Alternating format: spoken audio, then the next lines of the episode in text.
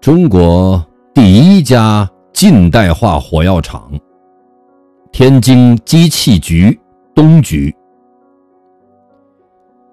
一八六六年，清同治五年，三口通商大臣崇厚。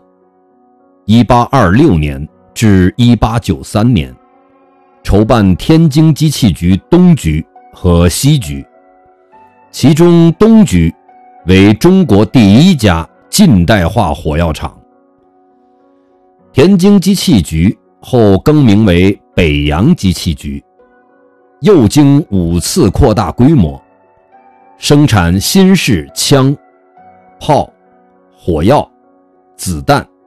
炮弹、雷管、水雷及其他军用物资，成为当时亚洲第一大军工厂。